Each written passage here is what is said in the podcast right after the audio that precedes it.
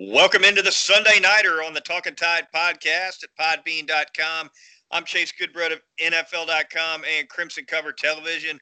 I'm joined, as I am twice a week for the Talking Tide podcast, by Travis Reier, the senior analyst at BamaOnline.com and the host of Southern Fried Sports Radio at 100.9 FM in Tuscaloosa weekdays, 11 to noon. The Talking Tide Twitter feed is talking underscore tide and you can get us again at our web host at podbean.com and various apps, including iTunes, Google Play, TuneIn, and Stitcher. Our fine sponsors for the show, Southern Ale House, Heat Pizza Bar, and North River Dental Associates. We'll be telling you a little bit more about them further along in the program. But Travis first, a 63 to 3 uh, trouncing of Kentucky by the Crimson Tide uh, on Saturday. And with a margin like this, Travis, I guess you kind of got to start with uh, the shorthanded roster that the Wildcats were dealing with. Alabama wins this game going away, whether Kentucky brings in a full roster or not. Uh, but eh, when you lose eh, as many players as Kentucky lost, and I saw reports of 10 to 16 not being able to play, not sure what the exact number ended up being, uh, but some big names Chris Rodriguez at running back, you got uh, Jamin Davis at linebacker. Uh, really shorthanded was Mark Stoops' squad. It was, you know, and in our midweek pod uh, leading up to the game, we were both kind of excited to see what a guy like Chris Rodriguez could do against this Alabama defense because he was coming in off of back to back 100 yard performances, including one against the University of Georgia. Uh, defensively, with Davis out, you're talking about the Wildcats leading tackler even the punter Max Duffy is one of the elite punters in all of college football. So I agree. I don't think it was going to change things in terms of the uh, win loss scenario uh, with this game, but uh, I got to think it was going to be a, a, more competitive game than what we ended up getting. Now, give Alabama credit. You know, kind of wobbled out of the gates a little bit, especially on defense. Alabama was fortunate in the first quarter, had some uh, things that went its way, including a couple of bad snaps, a couple of three bad snaps for uh, UK, whether it was offense, whether it was special teams. Um, you know, also had a penalty on a Kentucky run down to the Alabama two that uh, pretty much forced the the, the uh, Kentucky to settle for a field goal there. But you know, once it sort of got things going, uh, about what you expected, especially again as you talked about against a shorthanded Kentucky team offensively for Alabama, uh, Travis, nine touchdowns. Nick Saban says he likes uh, uh, offensive drives to end with a kick, whether it's a PAT field goal or punt. Well, here's your breakdown 12 possessions for the game for the Crimson Tide, uh, ending with nine PATs, only two punts, and one INT. That's about as good as you can ask for uh, to get to 63 offensively. Yeah, that's efficiency on offense. Seven of seven in the red zone. All of those touchdowns, five of them on the ground. So, again, whereas we talk about this team, and we will do again so uh, on the pa- podcast this time around about the the quarterback situation with Mac Jones. Once again, an efficient performance. Did have the interception there in the third quarter. Maybe got a little bit uh, eyes got bigger than his stomach a little bit there. I don't blame him though. Anytime DeVonta Smith's man up on a corner, uh, I'm all for taking a shot down the field. Uh, but can do it with this offensive line in this run game. And you know, a big part of the run game were some new faces or some newer faces. We'd seen some of these guys in spots earlier in the season, but with Trey Sanders out as the third back, some freshmen getting some opportunities behind Brian Robinson, Najee Harris. Uh, you had four different backs find the end zone on the ground. That was how you accounted for the four touchdowns and uh, the the five touchdowns on the ground. And then uh, you know you also got a, a little bit of a glimpse of Bryce Young. Although the fourth quarter was that was retro Bama ball. Alabama ran 20 plays in the fourth quarter, all of them runs, and still put together two 10 play touchdown drives. Yeah, yeah. Bryce Young threw a real pretty deep ball early in his appearance for Alabama, but after that, it was uh, a lot of handoffs and a lot of play clocks run, getting run down to about five seconds before the snap. Uh, they took the air out of it in the final quarter for sure. Although, as you said, freshman running backs came in and, and did a good job. We got a, an extensive look at Jase McClellan and Roydell Williams. McClellan ends up leading the team in, in rushing with 99 yards, few more than uh, just a few more than Harris. Absolutely. Uh, both those guys, I thought you like the decisiveness. And as an extension of that, you know, they were in there with some twos and threes on that offensive line. You saw a guy like Seth McLaughlin, true freshman center, do some nice things while he was in there. Big Damieon George making his debut at right tackle did some good things. So uh, we've talked about this in the past. The luxury Alabama's had that not a lot of teams in the league have had this season is that they've been able to turn, you know, the fourth quarter of games into player development sort of sessions and being able to get so many of these guys playing time. And that was the case not only on offense, but on defense as well. And uh, you know, a historic night. We talk about first, but historic night for DeVonta Smith, obviously, with the two touchdown grabs and you know pushing himself too clear of Amari Cooper and Chris Doering as the all-time leader in Southeastern Conference football history when it comes to career touchdown grabs. So, uh, you know, when you talk about all-timers, and and we we kind of allow ourselves to or limit ourselves just to a positional vantage point of these things, but as an all-around football player. You know, and DeVonta showed you some of this, returning some punts after Slade Bolden went out Saturday too. You know, this guy, in terms of just an all-around football player, would rank very highly for me uh, with the best that have ever done it at Alabama. Does he get to 40 career touchdown passes, Travis, with what Alabama has left on the schedule? I think he can do it. Obviously, it would help a lot if they play uh, let's see if they play five more games instead of four. That would be a that yeah. would certainly help get it done. But I think he could get there. I really do. Well, I mean, Chase, it he, it seems like he's getting 13 targets every week. Yeah. You know, that was the case again, and that's what it's going to come down to opportunities. Um, and all he needs is a chance on 50 50 balls, as he's shown you. And so, yeah, I think it's possible that he gets there. It, it, you're, you're right about you know, how does the schedule play out from this point forward? And can Alabama and the SEC, you know, get these 10 games in before the Southeastern Conference Championship? And, you know, you got to consider some of the defenses in play, I would think. Uh, you know, Auburn is is solid in the secondary. Um, you know, if the LSU game is made up, it could be another rematch with Derek Stingley Jr. from a year ago with those two. We'd love to see that.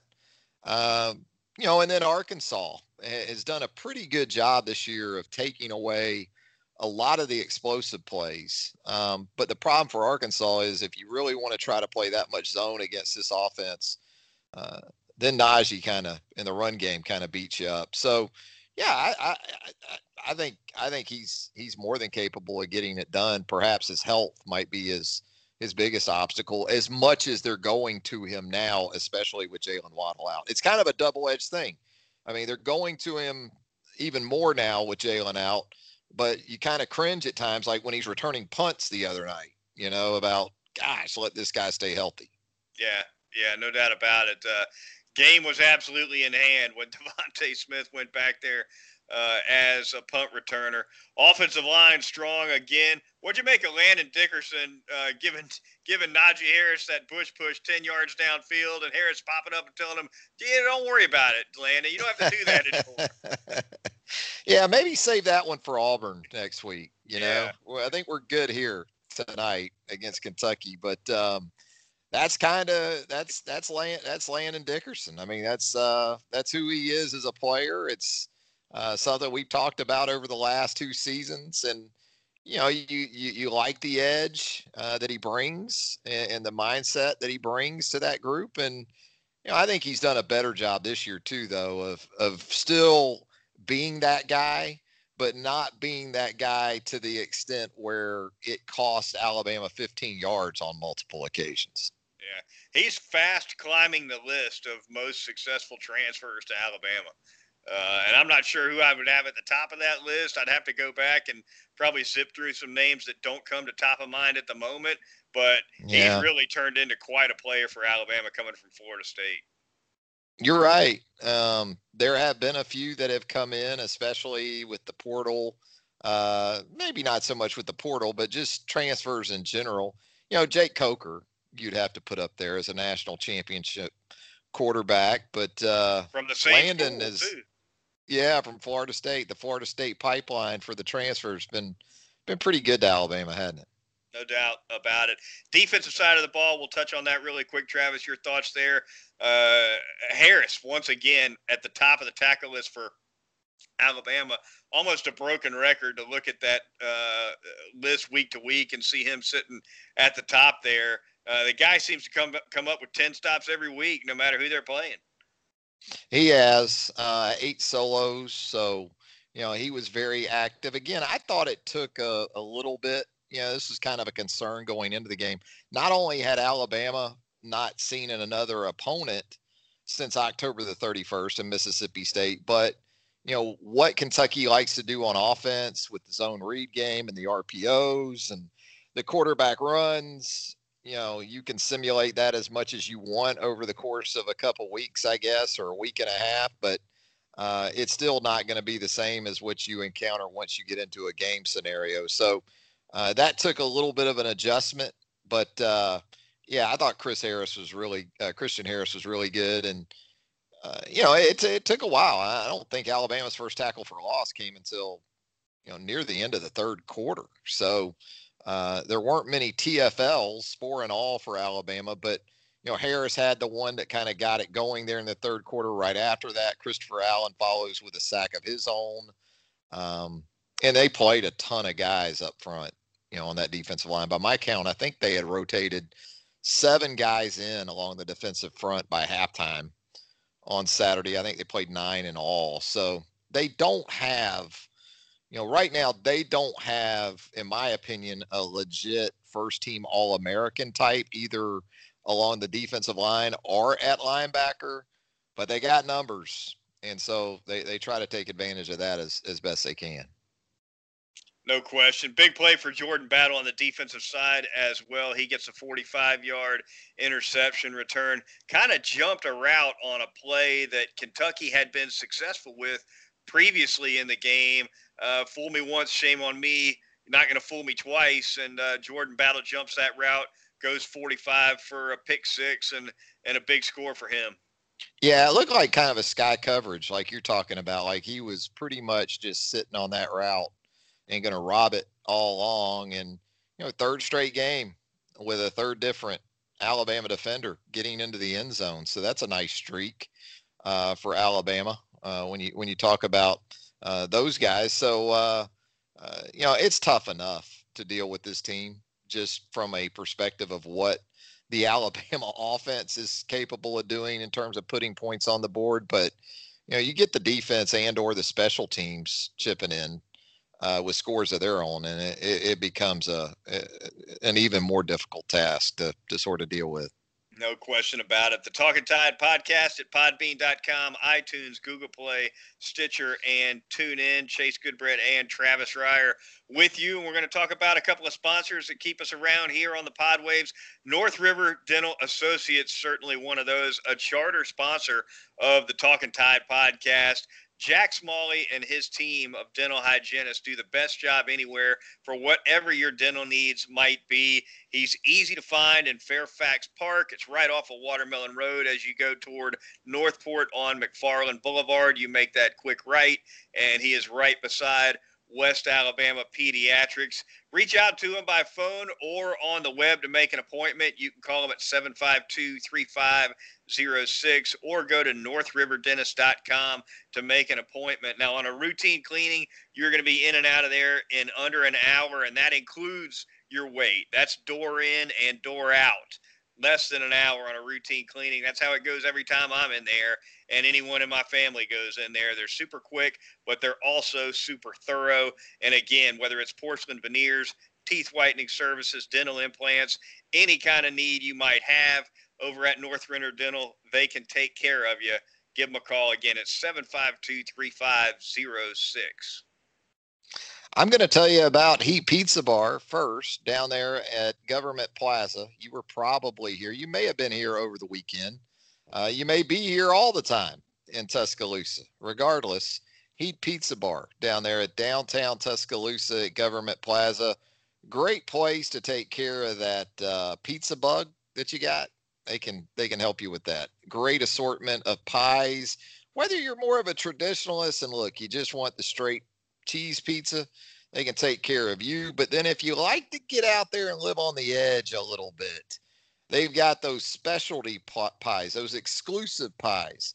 They've got that Thai chicken pizza that is the personal favorite. They're all great, but that Thai chicken pizza with the sriracha sauce base, then they're going to bring some uh, green and red peppers on there for you, uh, some grilled chicken, some great cheese. It is super, super stuff.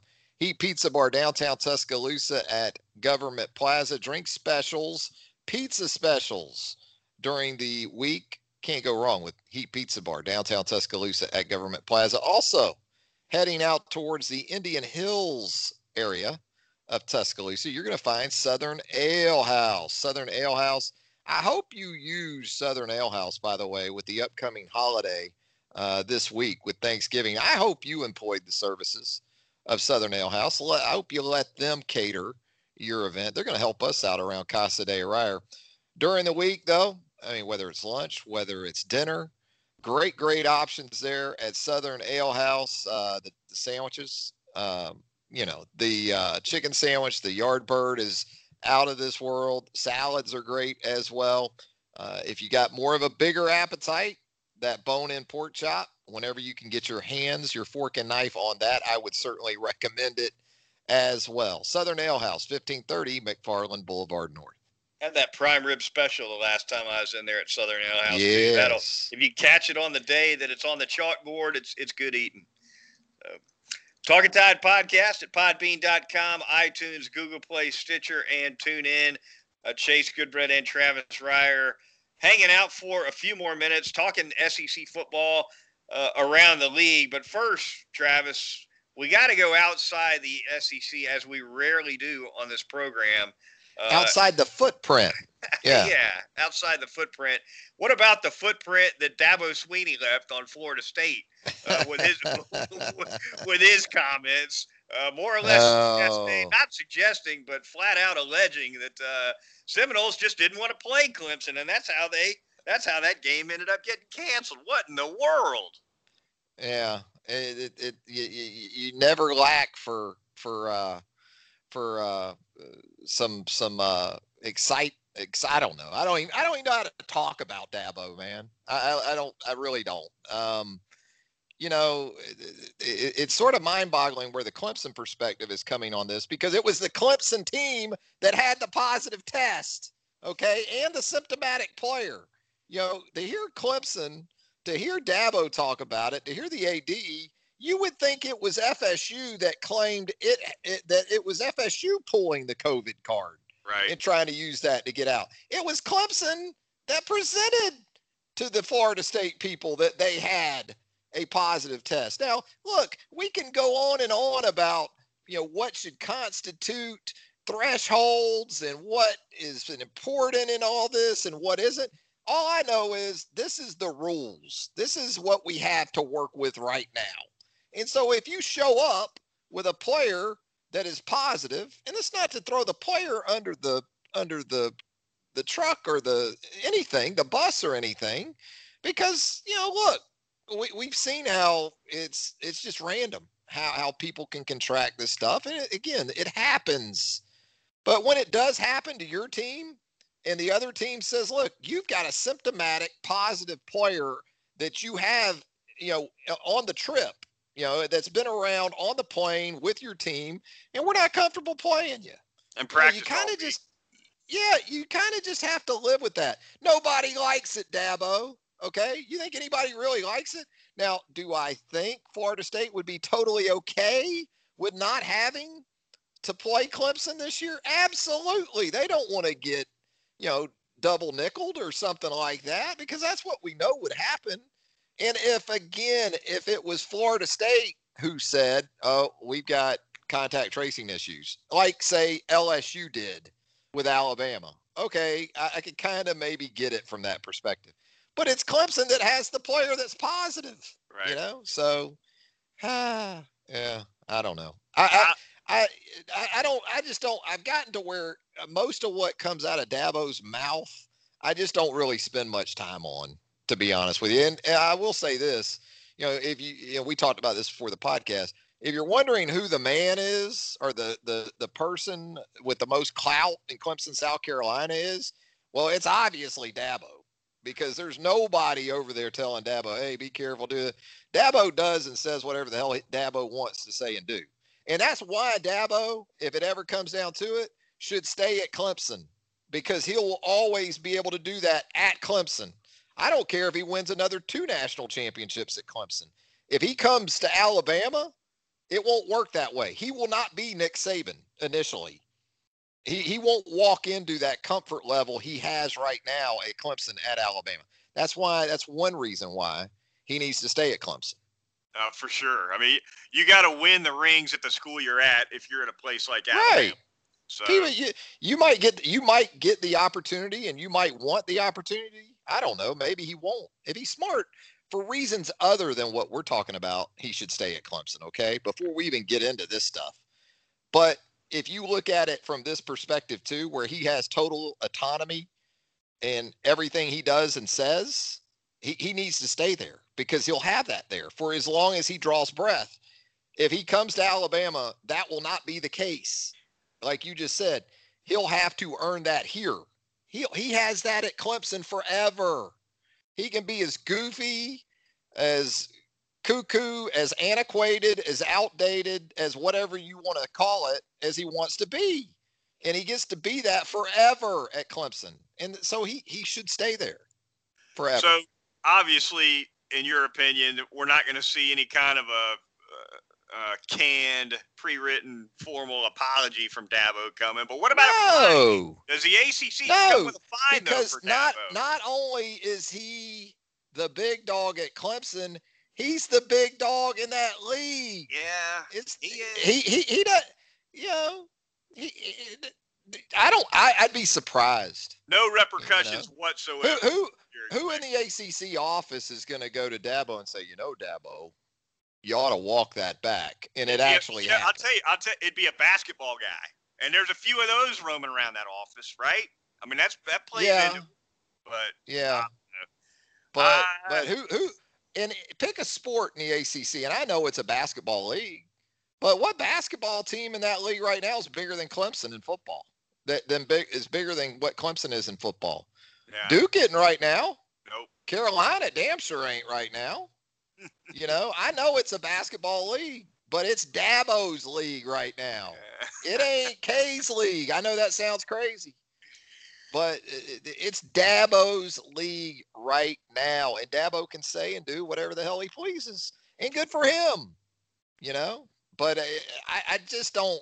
I typically, unless you ask me about him like you did, I don't expend a lot of energy on anything. I don't spend a lot of time, you know, thinking about, you know, the depth of Dabo.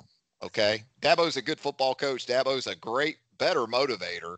Dabo's obviously, uh, with that, a good recruiter. I'm happy for Dabo and what he's accomplished, but his thoughts on a, a lot of other things in this world, I, I, don't give two squirts about what Dabo Swinney thinks, and I'm, and I'm sure he feels the same way about a lot of people like myself, and that's fine too. Not much of a filter from brain to mouth with Dabo. I think. Well, that's, that's fine. That's fine. Yeah. He can. You know, that's the beauty of this. We all get to say and believe what we all want to say and believe. But you showed up in Tallahassee with the infected player. Yeah. You didn't show up in Tallahassee and then on game morning, Florida State tried to spring on you. Well, we've got a guy that's got the virus. Yeah. You know? It wasn't an that's it, what I mean. It's it, a self awareness. It, wasn't an FSU. It wasn't it wasn't an FSU thing, the best I can tell. Yeah. You know, now look, you know, at the same time, I'll credit schools like Mississippi State and, you know, uh, Arkansas that probably didn't have to play football this weekend because of COVID nineteen protocols. Yeah. No, they didn't have it. They didn't have. They they were below the fifty three. Yeah, I, um, they, they, were below fifty, and said yeah, like, they had forty nine or so. So you know, at the same time, I credit those those. You know, good for them. They wanted to play and they played.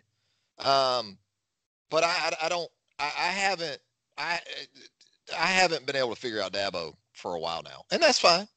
You know, he wins. The bottom line is Dabo wins football games, but you know when it comes to being the all-around sort of CEO of your program, he isn't. He isn't in the same. He isn't in the same continent as Nick Saban, let alone the same street. Yeah, he's got a couple wins over Nick, but when it comes to someone running your program and being the voice of your program on a day-to-day basis, he he's not he's light years away from Nick Saban. Light years. And and I and Nick ain't perfect. Okay? But but as far as someone that I'd want as the face and voice of my program, you know, yeah, I mean it, it, it's not even close. Yeah. Yeah. Southeastern Conference scores. A couple of we'll take a, a, quick look at. We're running out of time here, but that's that's fine. LSU knocks off Arkansas 27-24. I got to see most of that game. Arkansas gave them all they want. Feleipe Franks threw some nice balls in that one. Uh, LSU ends up pulling that out with uh, Finley, the new quarterback, uh, throwing some some nice balls. Looks like he might, to me anyway, looks like he might uh, be the future of the position for LSU uh, at quarterback. Auburn gets by Tennessee 31 17, but the one I wanted to talk about the most, Travis, uh, Georgia 31, Mississippi State 24. And JT Daniels, who we've been kind of waiting to see for a while now, unveiled uh, 401 yards, four touchdowns for the Bulldogs. And uh, apparently he's been ready to go since week two. Uh, but Stetson Bennett, for whatever reason, was was Kirby's choice over JT, but at least he, and look, Mississippi State's defense isn't exactly the kind of defense that you could judge anyone on. Uh, but nevertheless, Bulldogs fans obviously wondering right now why they haven't at least seen a little bit more of this guy who was already proven at USC, uh, you know, to this point in the season. What about Kirby's quarterback management in general the last couple of years? Oof. Yeah. Um, yeah, I mean, if JT Daniels was really ready to go in week two, and, and I know Stetson Bennett was solid, you know, in some of his early opportunities through those first couple of three games. Um, I, it's just hard for me to imagine that you went into Florida, especially after your offensive performance against the same Kentucky team that Alabama's offense just produced 56 points against, had the defensive touchdown uh, that that was the other score. Uh, I, I just I don't I don't get it. But uh, you know that's a good Mississippi State pass defense too that Daniels put 401 on. So uh, you know impressive. And you had the two quarterbacks in that game, by the way. Will Rogers uh, threw for 336 himself. So Mississippi State got a much needed boost on offense. Neither team could run the ball a lick you know, you think about Georgia and its rushing attack in recent years. I think Georgia had like 12 rushing yards in the game Saturday night against Mississippi State. So, um, you know, Daniels not only throwing for a lot of yards, but a good yards per attempt number of 10.6, kept the turnover column clean. And look, there were some throws where he didn't actually get a lot of help from some of his wide receivers. So uh, he was actually better than his supporting cast, I thought, on Saturday night. And you had two quarterbacks in that game, Chase, uh, combined to attempt 90 passes, no interceptions. That's pretty impressive. Yeah, yeah, no doubt about it. Uh, Daniels looks like he's got to be entrenched, I would think, the rest of the way for the Bulldogs, and uh, a moral victory for sure, if one exists anyway, for the Mississippi State Bulldogs, hanging close with 49 players uh, healthy uh, and uh, gave Georgia all they wanted. That's going to do it for this edition of the Talking Tide podcast. Be sure to join us for the midweeker as we preview Alabama's forthcoming game against rival Auburn. Uh, we'll be coming at you with that uh, midweek, kind of a Thanksgiving edition of Talking Tide, maybe on Turkey Day uh, when you're uh, relaxing and maybe about to snooze with uh, that turkey in your belly, you could crank up the Talking Tide podcast, stay awake a little bit longer, right, Travis, and uh, uh, hear us there. Yeah, absolutely. Uh, it, it should be a great week. Look forward to it. Iron Bowl always a big, big deal, and once again, Alabama going into one with uh, its national championship hopes well intact. Twenty-four point favorites over the rival Tigers. Seems a little high. Yeah. It seems a little high, but uh, yeah. Big number. We'll be talking about it more midweek. Be sure to join us then. Thanks for listening to the Talking Tide podcast for Travis Reier of BamaOnline.com and Southern Fried Sports Radio. I'm Chase Goodbread of NFL.com and Crimson Cover Television. We'll talk to you midweek here on Talking Tide.